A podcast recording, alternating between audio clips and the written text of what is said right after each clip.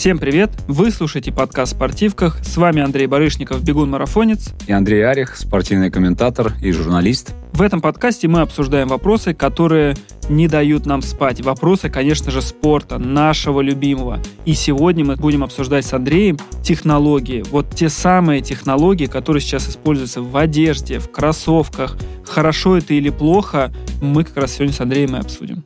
Слушай, факт остается фактом, они очень сильно поменяли нашу спортивную жизнь. И, конечно, та прибавка в скорости, та прибавка в силе, в мощности, не знаю, в результатах, которые мы получаем, в зависимости от вида спорта, да, в зависимости от используемых технологий, это просто нечто невообразимое. И в какой-то определенный момент мне даже кажется, что они мешают раскрыть способности человека, да, то есть мы в меньшей степени тренируем свои физические возможности, а в большей степени приспосабливаемся к новым современным технологиям. Но, наверное, это чересчур консервативно, наверное, без них никуда, и, в общем-то, мы так или иначе должны, естественно, держать руку на пульсе, да. Ты как вообще думаешь? Мне самому кажется, что технология — это классно, потому что мне, как такому фанату рекордов, клево смотреть, что у нас там улучшаются результаты и в беге, и там, например, в плавании, и в каких-то других видах спорта, которые мы сегодня, кстати, тоже обсудим. И хороший, наверное, пример, который громкий, я думаю, не только для бега, это кроссовки Nike, которые, первые Nike это сделали, карбоновую подошву, так скажем, в современности, потому что до еще Adidas тоже пробовал какие-то наработки, причем им запретили это когда-то. Здесь они смогли сделать кроссовки, которые делают людей на 4% быстрее, которые могут улучшать свои результаты, и мне кажется, во-первых, я сам в них бегал, и мне, самому нравится улучшать свои результаты, как, может быть, благодаря только кроссовкам, но и круто смотреть на это со стороны, что человек может бежать быстрее, и это интереснее, когда какие-то новые рубежи, те же 2 часа на марафоне, поэтому мне кажется, что это плюс. Нам, наверное, следовало бы быть менее ангажированными и сказать, в принципе, что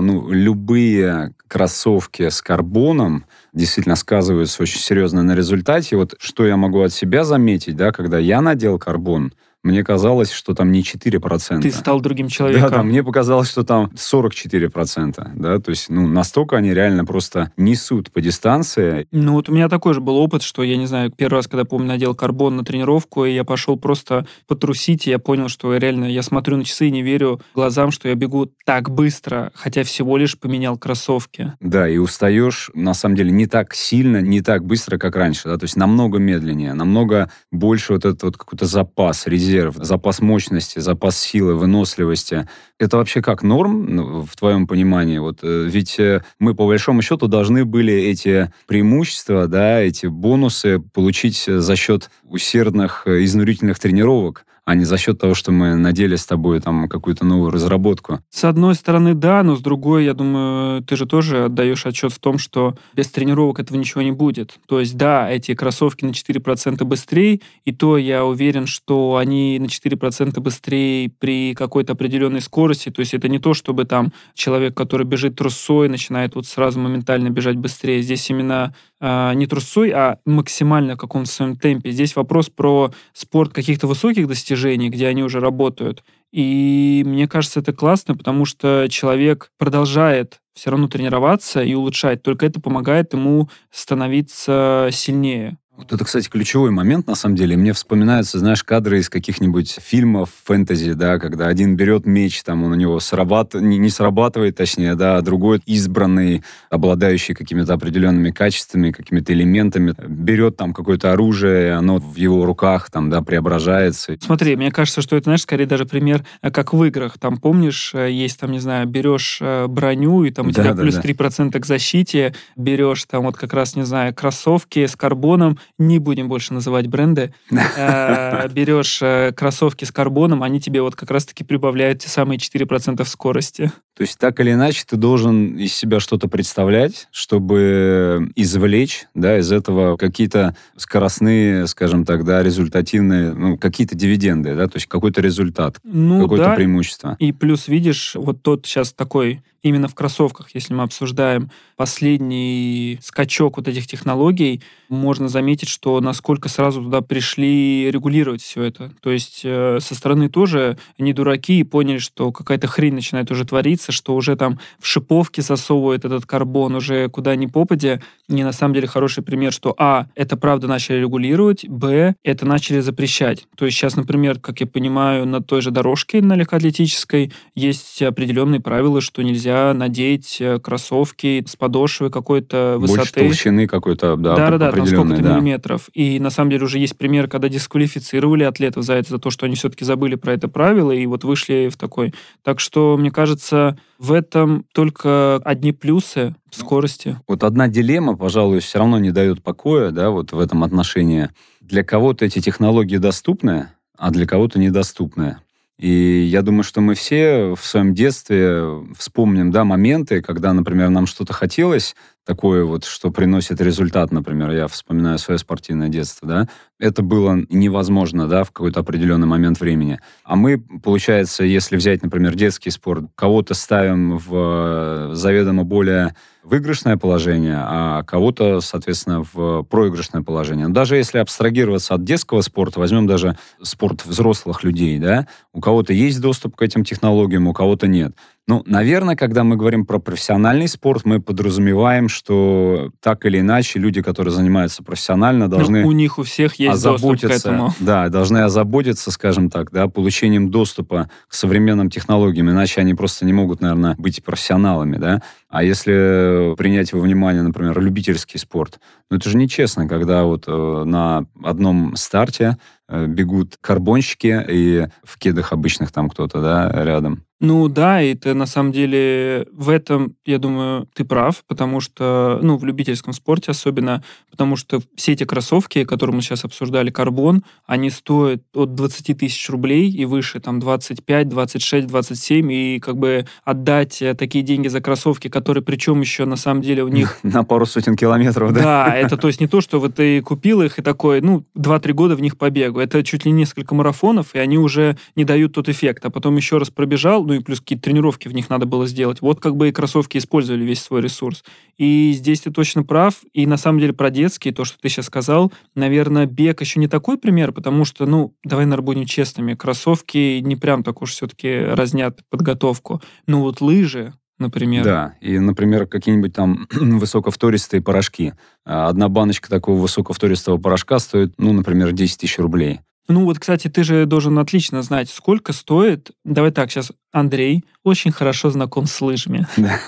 Смотри, расскажи, это, я думаю, будет интересно, сколько стоит подготовка лыж к старту, потому что, я думаю, еще для многих это секрет, но на самом деле для каждого лыжника под старт готовится далеко не одна пара. И получается, сколько... Сейчас тут такое должен быть дзынь. Сколько может стоить подготовка вот лыж под один старт? Мы можем оценивать, в принципе, себестоимость по материалам, например, да, а можем, например, к этой себестоимости по материалам добавлять еще услуги сервисмена, да, человека, который профессионально владеет этим мастерством. Как правило, особенно в городах, люди в меньшей степени заморачиваются подготовкой лыж самостоятельно, если не говорить про таких вот суровых любителей, да, которые не доверяют свой инвентарь кому бы то ни было еще.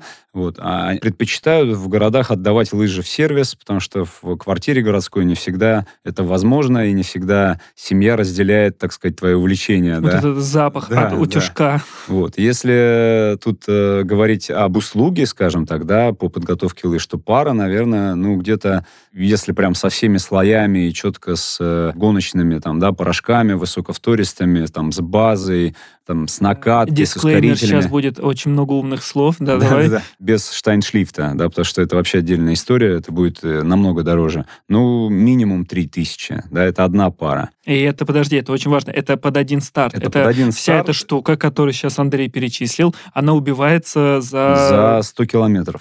То есть, если ты бежишь марафон, ну, во-первых, не факт, что тебе эта пара понадобится на следующем марафоне, потому что ты бежишь его в моменте. ты бежишь его завтра, завтра у тебя минус 4, завтра у тебя такая влажность, завтра у тебя вот такая структура снега, завтра ты бежишь вот в таком-то месте, да, там едут вот такие-то порошки, а на следующей неделе ты бежишь совершенно в другом месте, у тебя совершенно другая погода, совершенно другой снег, влажность, и у тебя совершенно другая подготовка лыж, да, то есть количество вариаций подготовки просто настолько потрясает вообще воображение, что, ну, их просто не сосчитать. И я, наверное, могу сказать для людей, которые не очень хорошо понимают в лыжах, что разница в том, что если вот как раз мы сказали про кроссовки, про эти те самые 4%, это, ну, мы говорим о том, что, не знаю, там, секунды, возможно, там, ну, у кого-то минуты. Но лыжи, если неправильно подготовить и подготовить хорошо, вы можете десятки минут выигрывать и проигрывать. Ну, я не говорю про профессионалов, про любителей скорее, что разница будет просто невероятная. Да, это соревнование технологий реально. То есть, да, и действительно по несколько пар люди готовят, то есть это одна, а тебе нужно, например, минимум 2,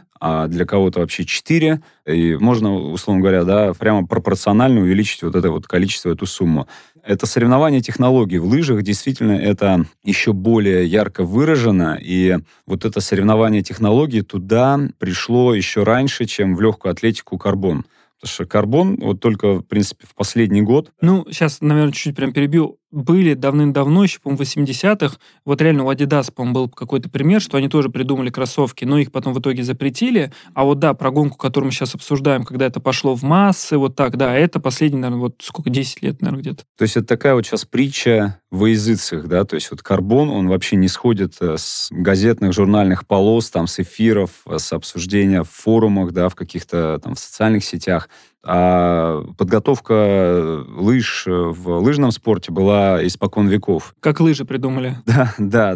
Ну, только, естественно, технологии тоже были разные. Когда-то там, когда появился коньковый стиль, это рубеж, соответственно, там, вот 80-х и 90-х. Ну, он появился там, может быть, чуть раньше, в начале 80-х, да, но уже в программе соревнований ближе все-таки к концу вот этого десятилетия. И там уже начали появляться вот разные высоковтористые порошки для того, чтобы придать скользящие свойства, да, самые быстрые инвентарю. Если раньше там в основном только мазью держания пользовались, да, ну да, там, конечно, всякие разные были ухищрения сделать так, чтобы лыжи поехали больше.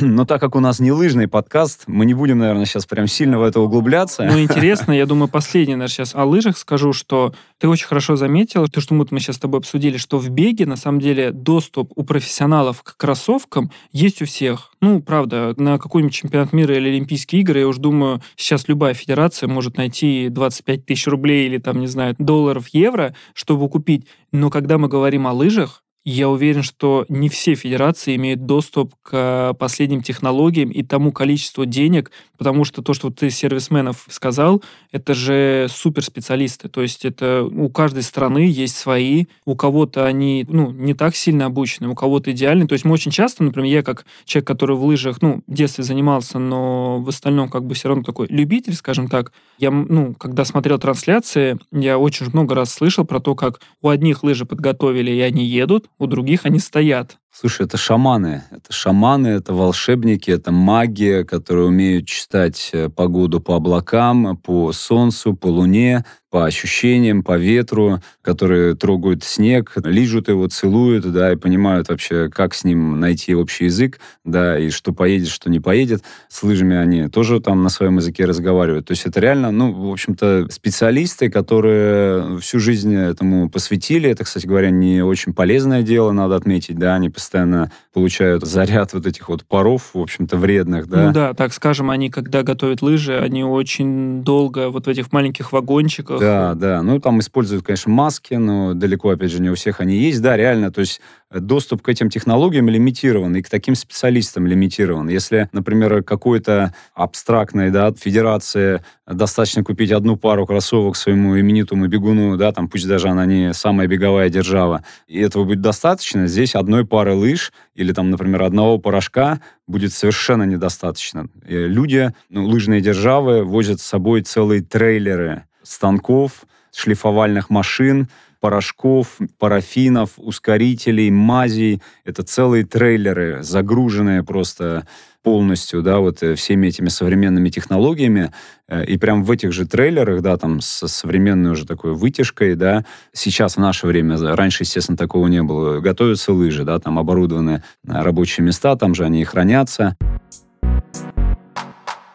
Я еще вспомнил, что есть, например, такие виды спорта, как бобслей, который также олимпийский. Там, мне кажется, вообще это просто... Я иногда, честно, не понимаю, как бобслей остается в Олимпийских играх, потому что тоже там Формула-1 не пропускает, потому что это, да, пилоты, супермастера, но это и вопрос технологии. У кого-то, ну, спойлер, машины у всех разные. Они должны их каждый сами делать и даже копировать друг друга технологии. Это, кстати, это вообще это реально соревновательный момент. И там мы это допускаем, принимаем и разделяем, да, по большому счету. Это круто, когда соревнуются еще и механики. Вот, и бобслей тоже. То есть там же боб, это не то, что у всех один кому-то дали, и они там свой цвет покрасили, вот на ним вниз спустились. Они же придумывают. Вот, кстати, у меня тут же мысль возникла. Почему в автоспорте мы допускаем, что соревнуются механики, а, например, в других видах спорта нет? Ну, наверное, потому что по количеству затрачиваемых усилий человеком... Может, мы просто не привыкли. Потому что в автоспорте усилий меньше затрачивает пилот, чем, например, в беге и в лыжах. Или в плавании, там, не знаю, но в циклических видах. Слушай, не соглашусь. Пилот Формулы-1, это же, представь, какие это перегрузки, это умения. Они же с закрытыми глазами трассу могут пройти, по сути. Они же настолько визуализируют, им там проезжать нужно это все на автомате. Окей. Зря ты так про них. Не встречайся с ними потом. Какого это рода нагрузки, да? То есть это нагрузки на, условно, какой-то вестибулярный, там, не знаю, аппарат, да? Ну, то есть я это... как понимаю, что, как сказать, если вот тебя или меня сейчас посадить в болид Формулы-1 и дать на газ,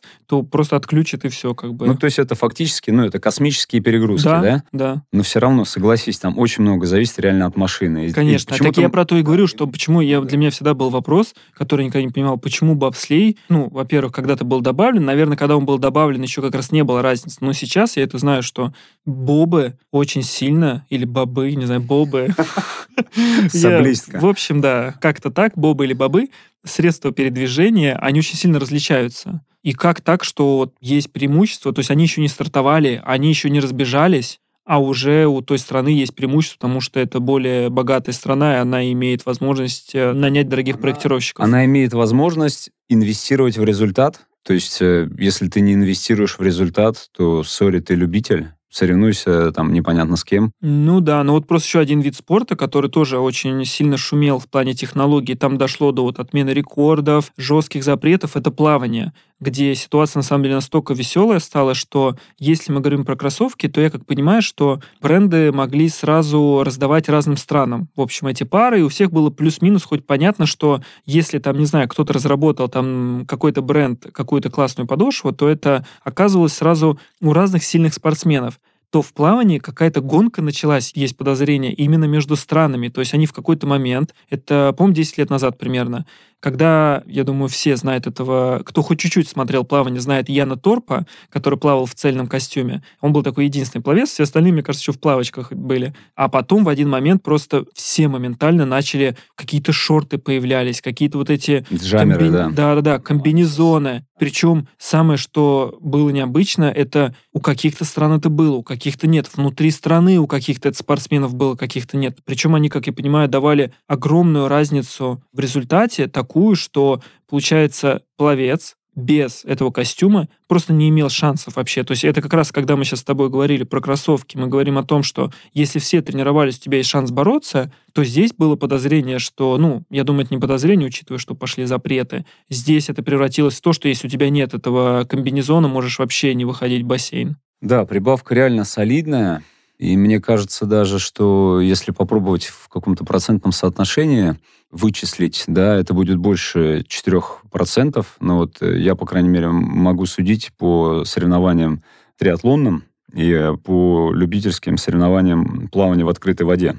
Всегда, когда гидрокостюм разрешен, его используют все, потому что с ним плыть реально легче, положение тела выше в воде, скольжение лучше, и, ну, ты реально чувствуешь себя как рыба в воде.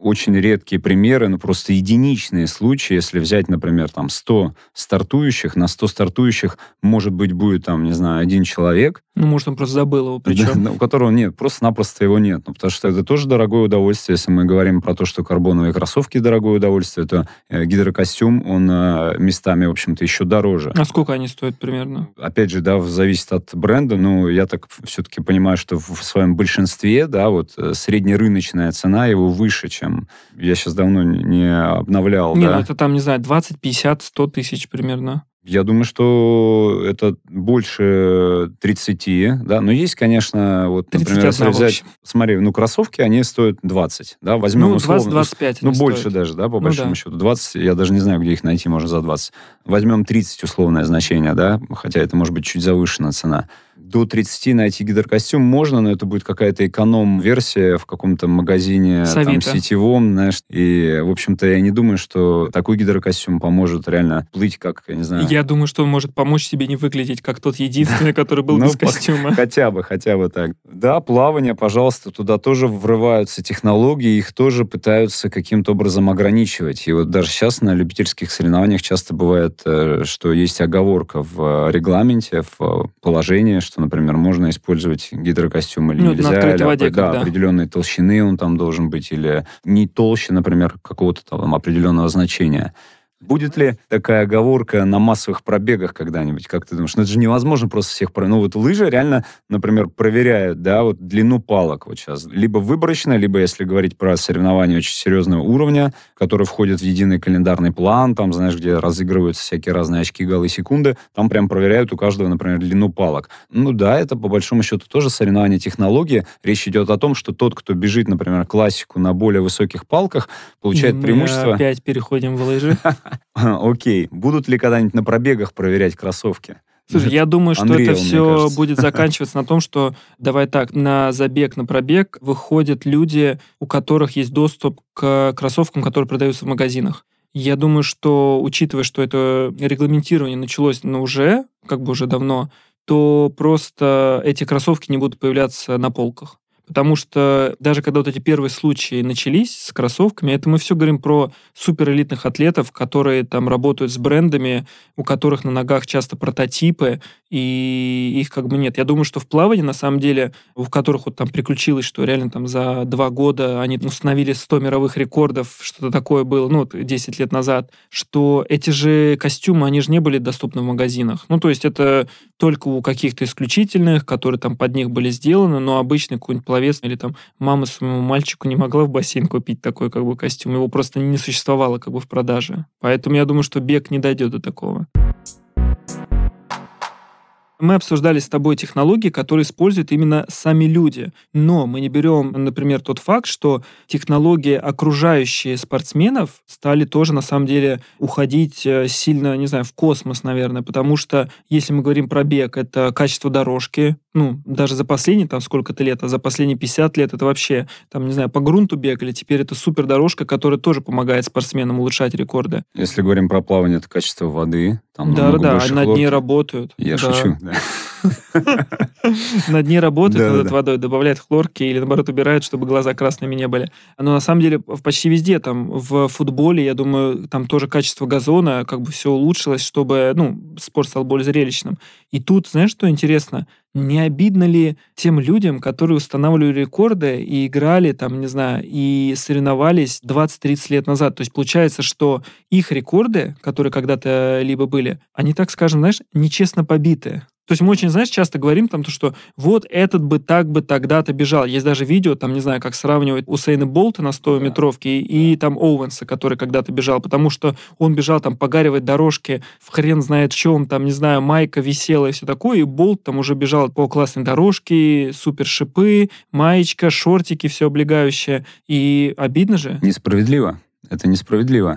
То есть я бы, в принципе, даже на каких-нибудь там шоу-соревнованиях попробовал бы воссоздать для нынешних чемпионов условия прошлого, например, века, и посмотреть, какова будет разница в результате, и будет ли она вообще в принципе. Ну, кстати, это хорошая идея. Лыжников поставить на старые лыжи, бегунов вот по гаревой дорожке запустить. Да, в принципе. Ну, на старые лыжи лыжников ставят повсеместно, да, там, насчет бегунов. Да, надеть на них, например, старую форму, портянки там эти, да, бог знает, какие там вот эти вот на деревянной подошве, ну, я так утрирую, конечно, там какие-то вот эти вот шиповки или что там вообще в принципе, да, в то время использовалось. Это будет просто очень неудобно. Это абсолютно точно будет очень неудобно, и абсолютно точно это скажется негативно на результате. И представляешь, если вся вот эта прибавка в скорости, да, будет нивелирована таким образом. Ну, то есть мы узнаем, что на самом деле какие-нибудь текущие рекордсмены на таких же скоростях, как и 40 лет назад. Это неправильно с точки зрения раскрытия человеческих способностей. Да, вот если бы, например, какая-то международная спортивная федерация регламентировала четко набор инвентаря и экипировки, используемого спортсменами разных стран, и четко с этим набором экипировки и инвентаря проходили бы соревнования из года в год без каких-либо изменений, ну, наверное, мы пытаемся остановить сейчас научно-технический прогресс, а это невозможно. Ну это... да. Конечно, это неправильно, это звучит немножко так, как будто бы я вот сейчас в данном случае выступаю каким-то таким старовером, даже не консерватором, а именно каким-то старовером. Но остается только догадываться, как будут различаться результаты. Ведь многие говорят, что в прошлом, например, веке наши отцы, деды, прадеды тренировались больше и были способны на больше. И тренировки жестче. Знаешь, я из разных видов спорта читал там книги или материалы, и я когда смотрю, что они делали, я думал, как вы это вообще творили.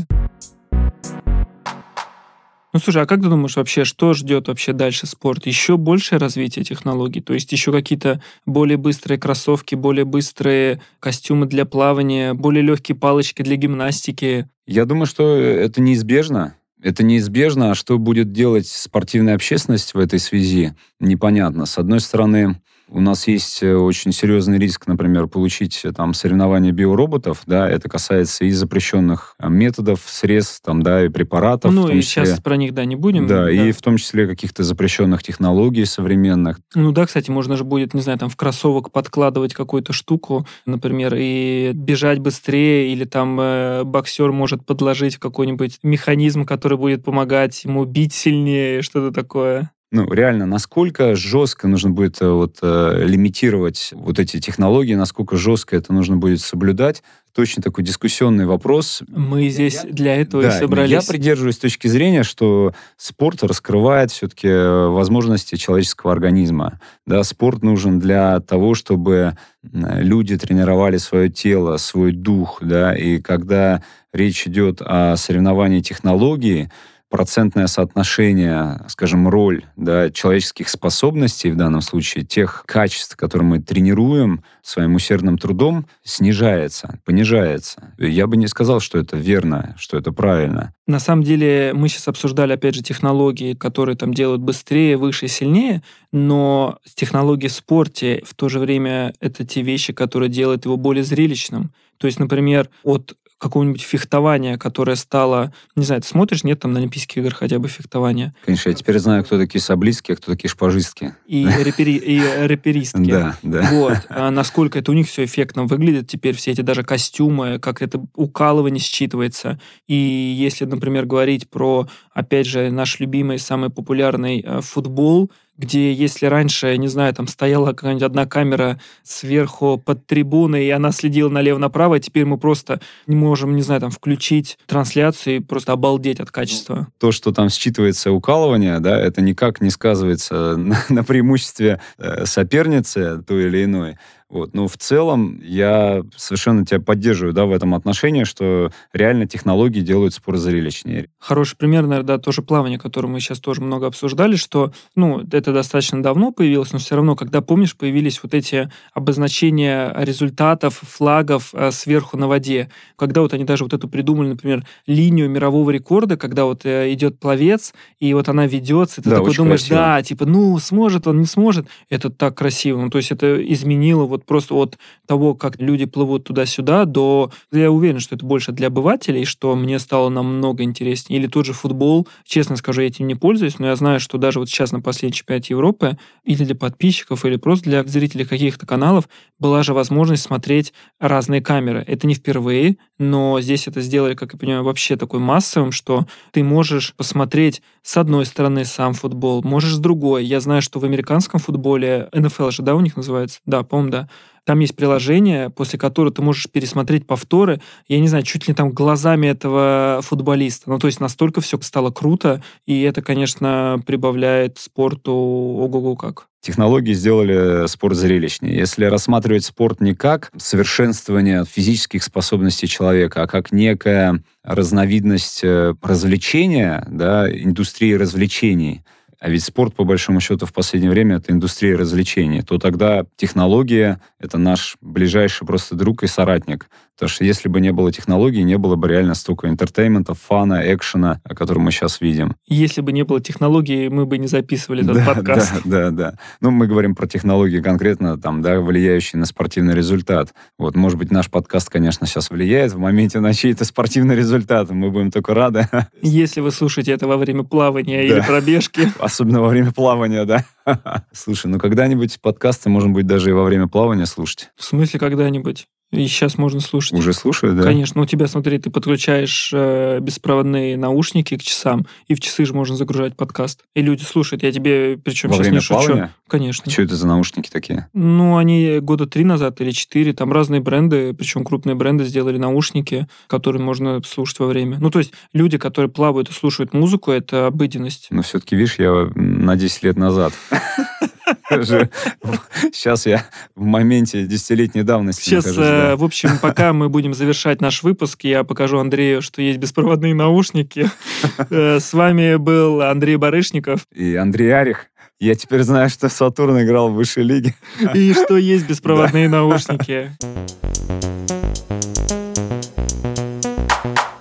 Подписывайтесь на нас на всех платформах. Это был подкаст «В спортивках». И до встречи на следующей неделе. Да, спасибо, что были с нами. До новых встреч. Пока. Пока.